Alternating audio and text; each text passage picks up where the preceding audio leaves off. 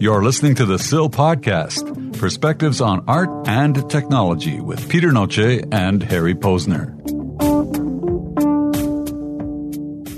Episode 39 My Life Has Value Rethinking Populism.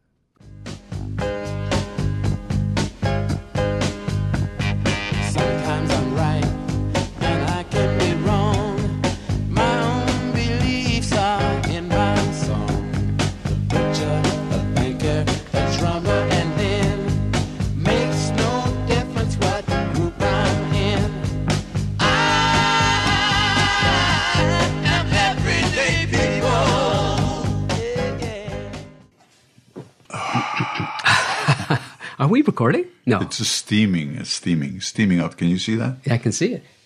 Are we actually recording? The answer is yes. Okay, well, indeed, then I can see that steam. It's, uh, boy, that I can smell that. you mean you couldn't see the steam if we weren't recording? I couldn't see the steam before we were recording, but now that we're recording, I can see the steam and I can smell the good old Hockley Valley coffee. Mm. Ooh, yeah. Uh, who, incidentally, are a sponsor, one of the sponsors for the Poetry Festival coming up in Orangeville on May the 5th, Day of the Poets. Oh, now you're pulling a smooth one on me. You're, It's you're a pulling subtle a way, plug. of, subtle way a of plugging a, a, a, a little baby of mine. So May 5th? uh, May 5th, Orangeville, Ontario, downtown from 11 to 4 p.m. 20 poets are going to be there doing readings, wandering the streets, infesting the air with their rhymy, versy words. The place is going to be lousy with poets and I understand it's quite a populist group. It is well, no, actually, they would be considered an elitist group Oh, when you think about poetry. Just a very few people read poetry, Right. And uh, so I think they would be considered elitist. But we're talking about populism. But aren't we know poets aren't elitist. Well, some the the way the use of language, uh, they would poo-poo some of the spoken word poetry Hmm. Well, that's you out just there. choose the word poo poo. See, I'm not one of them. That's showing you that I use the language of the common man. Mm-hmm, So, um, yeah, populism and elitism, the isms. the isms. And populism is generally associated with ordinary people. Well, that's what it means. It's supposed Right. to be the common man, whatever that means. Il popolo. Il popolo. So, question is, what the hell does that mean? What's the delineator? Well, here's something that's interesting. So, really, the origins, or the modern origins, were around the 1890s in the U.S. Okay. And it was really established to pit the so called rural Democratic Party against the urban Republicans. Thinking about the distribution of the population back in the 1890s, where the majority of people were living in rural areas, urbanization was not yet Yeah. at the level that it is today. Which, interestingly, the Democratic Party represented the rural party. Aha. Interesting how things switch around. Mm-hmm. Yeah. So the question now becomes who, in fact, is the common man? Right. Yeah. Just before coming here today to record this with you, I decided to dial up famous populist speeches on Google. And one of them came up with Teddy Roosevelt, mm-hmm. who gave a speech, I forgot the date exactly, but early in the century, in the 20th century. He had just been shot. Somebody shot him. He had his speech in his breast pocket. It slowed the bullet down enough that it, the bullet went into him, but didn't cause grave injury. But the bullet was in him, and he was doing this speech. So he's giving this populist speech about people coming together. This is the Progressive Party he was promoting, mm-hmm. not the Democrat, not the Republican, a party called the Progressive Party. We're talking early 1900s. here. Yeah. Teddy right. Roosevelt. Teddy Roosevelt. And he was saying things like, we have to prevent a war between the haves and the have nots. Hmm. Like all of these things he was saying back then are really applicable today when you think about how we've become polarized between the so called haves, the have nots, the elites, the common man, all of these Yes. words, the lingo that's used to polarize Mm-hmm. society in the service of political gain. Right. Typically. And, and along those lines, uh, typically, uh, at least in its original state, populism really represented in a form democracy. Yeah, sure. You would think then that that definition would adhere to that across the board, but it doesn't because, in, in essence, for example, Donald Trump He's considered populist, and he's actually also considered anti democratic. And he's one of the elites when you look at the definition of populism. So here's a, an elite convincing the common man, unquote, that he is the guy to make America great again. Mm-hmm. And saying he's going to rid Washington, to clean the swamp, to get the corruption out in, in these fat cats who are making it. And he's one of them. The hypocrisy is so in front of everybody's eyes that nobody actually could see it except those who voted against him. Right. But lots couldn't see it. So, where in fact do we stand with populism? Is it really representative of any one specific group, or is it a collective kind of mentality that may shift? I think it's a meaningless term, to be honest with you, because the very people, say, who voted for Trump, if you bore down more deeply into the issues that they're interested in, you'd probably find great differences within that population. Yes. So it's not like it's one mind and one voice, vox populi. You know, mm-hmm. Mm-hmm. It's, it, it isn't. It's many, many voices, many concerns and directions and lobbyists. But because of the way the political system is set up, it has to simplify itself into vote this way or that way. So it's a meaningless term that is being used by politicians who then employ the use of technology mm-hmm. to get their slogans Mass communication. mass communicated on all these social platforms. Mm-hmm. And it seems other countries are getting involved in other people's elections through technological means, namely the Russians, for example. yes. So, where is their democracy anymore that's clear and crisp and clean? It mm-hmm. isn't. It's all muddied. Yes. The confusion reigns, Total confusion. which increases the mistrust. Oh, yeah. Yeah. The people who voted for Trump, for example, when do they turn around and go, oh my God, this was a big mistake? But I think the issue remains as to what's the alternative. I think that's the problem. If you're going to oust someone, who are you going to put in to replace? And the question remains for most people there's a lot of doubt as to who can replace. George Carlin said it well. Basically, he said, to paraphrase him, there is no difference between a Republican or a Democrat or whoever in power. It makes hmm. no difference. It's the setup, it's the system, it's the way it's run. Mm-hmm. So I would say that the change has to be in the way government operates once any party is in power.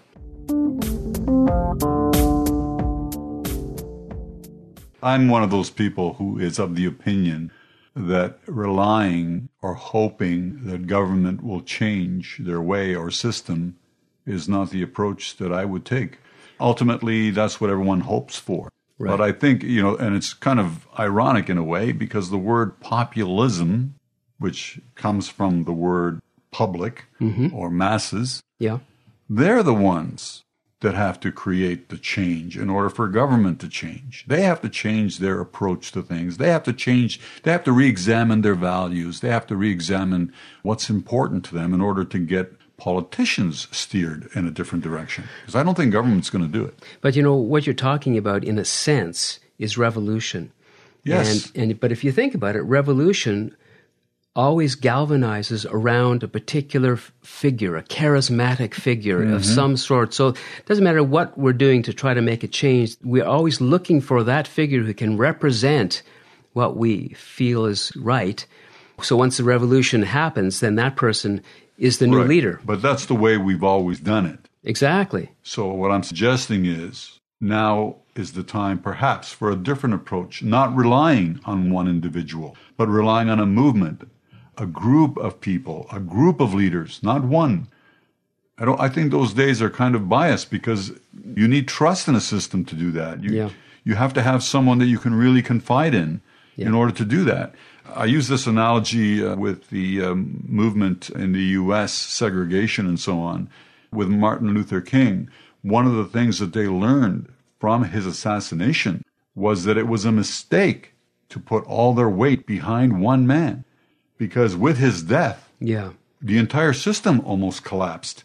So he was an easy target to bring down the system. Had there been a half dozen Martin Luther Kings pushing the same message, it would have been much more difficult. Mm-hmm. To stop the civil rights movement, which is what you're mm-hmm. talking about, bring the civil rights yes, movement down. yes. So what I'm suggesting is that people themselves have to rely more on themselves Yeah. and collectively begin to do things. Mm-hmm. Because ultimately, politicians will bend to the will of the people or they won't get reelected.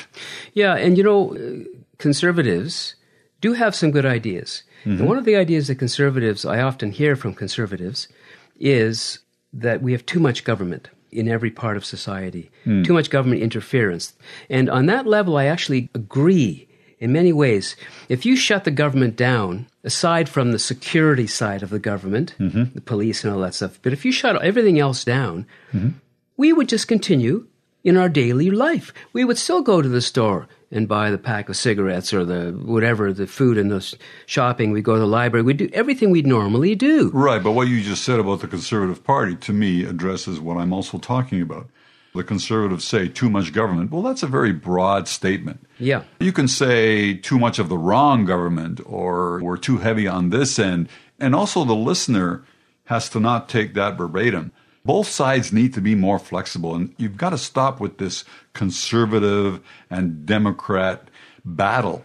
It Yeah. has to be look, we both have things to offer. Let's open up a discussion. Yeah. You know? Let's at least get to the point where we're talking to each other and then go from there. And, and this is the kind of example that the public requires as well. And so, what I'm suggesting is if the government is not giving it to you as an example, you begin to give it to them. Yeah, exactly. For those of you uh, listening out there, Peter made the fungu sign with his elbow and the old fist coming up. Uh, yeah, uh, what's his name? Um, I forgot his first name in the movie Network. Howard, Oh, yeah, Howard, Finch. Howard Beale. Okay, I was thinking of the actor- the actor Pe- Peter Finch. Peter Finch, who plays Right. his character Howard Beale, makes this brilliant speech Oh, writ- it was great. written by Paddy Chayefsky, the screenwriter. Uh, the Mad as Hell uh, speech. I'm not you gonna take it anymore. I want you to get up and stand up and open your windows and yell, I'm mad as hell. I'm not going to take it anymore. Get up. Get up out of your seats. So powerful and so right on. And that movie is actually a great statement on populism too, because it implicates the media. In promoting kind of evangelical leaders and charismatic leaders who, rather than newscasters, they should be personalities that entertain. And that's a very modern idea. Yes. Right? Which has really corrupted the media in many ways. For sure. So that movie really speaks to populism in so many ways. It's quite brilliant. And maybe it's my most favorite film. Well, considering. I believe it was 1976. Yes, 76. 76. Faye Dunaway, Bill Holden, uh, Peter Finch, great casting. Robert Duvall is in it as well. It impacted me greatly when I watched that scene. I, I thought it was superb. I get goosebumps whenever I Yeah, from so many scene. angles. But would you have guessed back then? I mean, we're talking at a time here where you're in your early to mid 20s. Mm-hmm. Would you have guessed how prophetic? Well, no. That would Although, become- uh, w- I mean, didn't Ronald Reagan come into power shortly thereafter? Yes, not already? 1980. Yeah, 79, 80, somewhere around there. Mm-hmm. So, yeah, and prophetic in the sense of what we see today in the media, for example, Mm-hmm. and in the feeling that a lot of people have, which is we're mad as hell. And maybe we could include that actual speech in our Vox box Oh, yeah. today. Let's give people a, a sense of the power of that speech. Absolutely. Let's do it. Yeah, and we'll come back to the discussion right after this. Okay. Vox Box. So, what's your story? I don't have to tell you things are bad. Everybody knows things are bad. It's a depression. Everybody's out of work or scared of losing their job. The dollar buys a nickel's worth. Banks are going bust. Shopkeepers keep a gun under the counter. Punks are running wild in the street, and there's nobody anywhere who seems to know what to do, and there's no end to it. We know the air is unfit to breathe, and our food is unfit to eat. We sit watching our TVs while some local newscaster tells us that today we had 15 homicides and 63 violent crimes, as if that's the way it's supposed to be. We know things are bad, worse than bad. They're crazy. It's like everything everywhere is going crazy, so we don't go out anymore. We sit in the house, and slowly the world we're living in is getting smaller, and all we say is, please, at least leave us alone in our living rooms. Let me have my toaster and my TV and my steel belted radios, and I won't say anything. Just leave us alone. Well, I'm not going to leave you alone. I want you to get mad. I don't want you to protest. I don't want you to riot. I don't want you to write to your congressman because I wouldn't know what to tell you to write. I don't know what to do about the depression and the inflation and the Russians and the crime in the street. All I know is that first, you've got to get mad. You've got to say, I'm a human being. God damn it. My life has value. So, I want you to get up now. I want all of you to get up out of your chairs. I want you to get up right now and go to the window, open it, and stick your head out and yell, I'm as mad as hell, and I'm not going to take this anymore! Vox, box. We're back. Now, mm-hmm. so, what else would you like to say about populism? well, I already discussed the kind of antithesis of definition versus what's actually happening today. For example, when you equate populism with democracy, and then you have a very anti democratic party in power. Yeah. So even words that used to stand for something, you can't even rely on that mm-hmm. anymore because they're being manipulated and changed and flexed to fit whatever the agenda is. Like the words great and tremendous are now words that I don't think I want to ever use again in my life. Never again will I use the word great or tremendous. The word glib is too mild. But that's how populations uh, have been manipulated throughout time, it seems, from Hitler's mm-hmm. day, right? Mm-hmm. He manipulated the Stalin, population. Mussolini, all of them. Absolutely. You make some gross general statements that sound amazing. Ah, but timing is the critical part. You see, they make these statements at a time when people are down and they're looking for a savior. Yeah. And no one's going to pull you out of this thing without your help. Yeah, that's true. You're giving them power. Mm-hmm. When I say them, whoever takes the reins and uses it or manipulates it, and typically it's it's the affluent and people who have a lot of uh, pull Yeah. and connections, and then they sit down, and while everyone is panicking, they calmly sit in their overview cabin and plan. So, I mean, is it useful to point those people out as the enemy, quote unquote, that we have to kind of deal with, break down, make equal to us? Like this whole idea of the elite and the common man and the polarization implies that there's never really a compromise, a place where they can both, mm-hmm. elites and non elites, sit down and have a civil conversation in which everybody agrees this is the right or wrong thing to do. Well, it's pretty tough to have a conversation along those lines when we're standing on very different levels. You and I, we can have very, very different approaches to living, even completely opposite political views. But if we go to those things that we have in common, i.e., you have children, I have children, or family connections, those things that we both can understand. Yeah.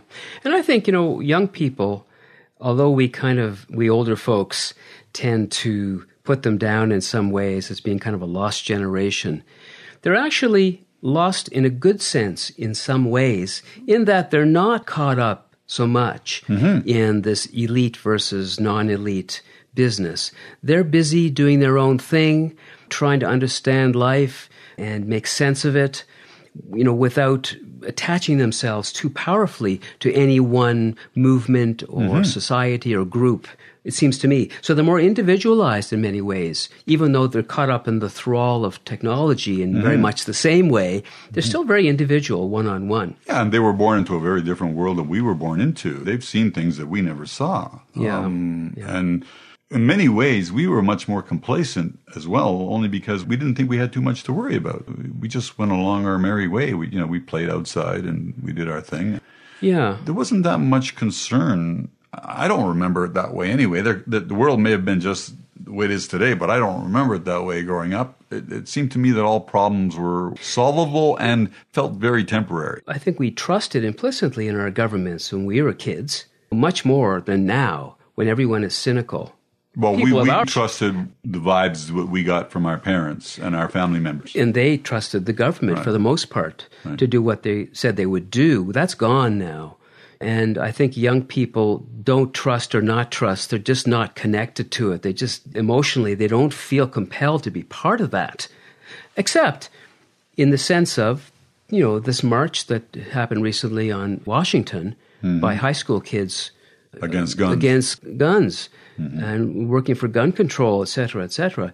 That's a very powerful and positive sign there. Mm-hmm. And that's the voice of the people in a way. Uh, when you can organize that many people to do a march, to make a statement, mm-hmm. that's a voice. That's powerful. Yeah, and I think our generation underestimates their capability in terms of, yeah, they may not have life experience, but their access to information dwarfed our access completely. Yeah, and their lack of life experience is an advantage because Can be. you know they're not as used to the buffoonery and all the stuff that goes on and calls itself politics. They're You know, not as jaded. they're not as connected to it and as reliant upon it. Yeah, they can say, you know what, this is bullshit. We'll we'll find our own way. We'll let this older generation die off. It's and I often get the feeling that they're just waiting for the old generation to just kind of die away so that they can do their own thing, whatever that's going to be. Yeah, I mean, they'll have their own corrections to make, uh, like we did, um, Yeah. because life experience will teach you things that no amount of books or information will teach you. Well, all they have to do is ask Siri if they're in trouble. Siri knows all. Was- you know, you know who should have had Siri? Johnny Carson, Great Carnac. Carnac. the Magnificent. Carnac the Magnificent. If he had Siri, can you imagine? Yeah. and it may be that the arts has to play a role. Arts often does. And I think arts always have to play a Um, you know, role. I think about George Orwell. I think about 1984. Mm-hmm. That book being prophetic also, and a real kind of warning. Big Brother is watching you. Like these ideas that the artists bring forth can reach people in different ways and in more uh, intimate and powerful ways than a political statement about this or that or you know Mm-hmm. make America great again. And if you looked at the history of movies, even over your lifetime, there are plenty of indicators 10, 15, 20 years ahead of time. And these are all artists who are working on the present and extrapolating the future and creating their movies and books according to those thoughts and ideas. Yeah. Meet John Doe. Meet John Meet Doe. John Doe, example of a great black and white film. Uh, Mm-hmm. Gary Cooper Yep. and Barbara Stanwyck Mm-hmm. and other great actors in it. When he's this kind of uh, hick, a baseball playing hick that they put out to run for governor or something. The ordinary guy. The ordinary guy, yeah, they put him as the ordinary guy, gum chew and hick from whereverville, and showing the corruption and the manipulation in politics uh, in those days, which still exists. and this right? is 40s and 50s, right? That's right. That's when it came out. Another great film. If I were to ask you, based on this discussion, if anything comes to mind, the single most way of thinking or process that you think needs to change in order to even to begin to change the way things are going. I think we have to discount all the isms, mm-hmm.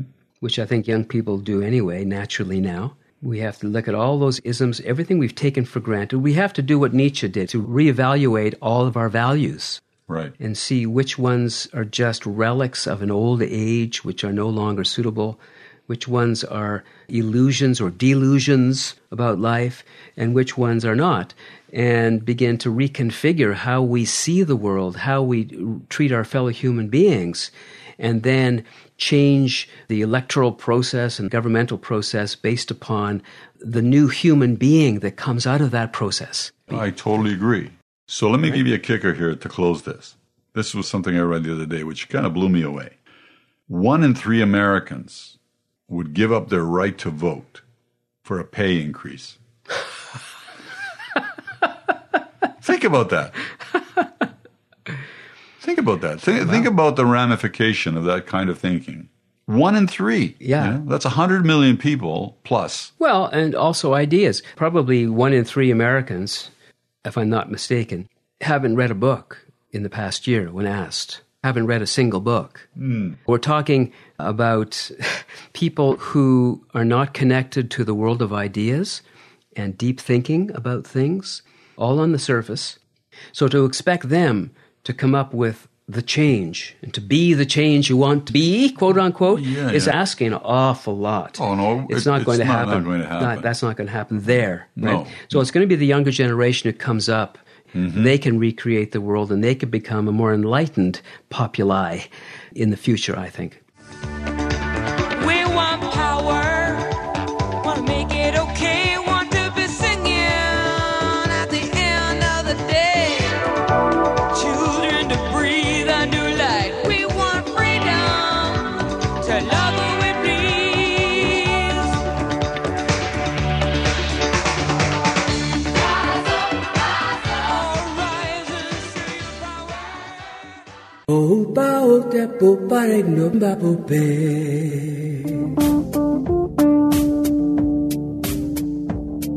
The SIL Podcast, Perspectives on Art and Technology, is a Connecting Dots Media production. Available at thesilpodcast.com.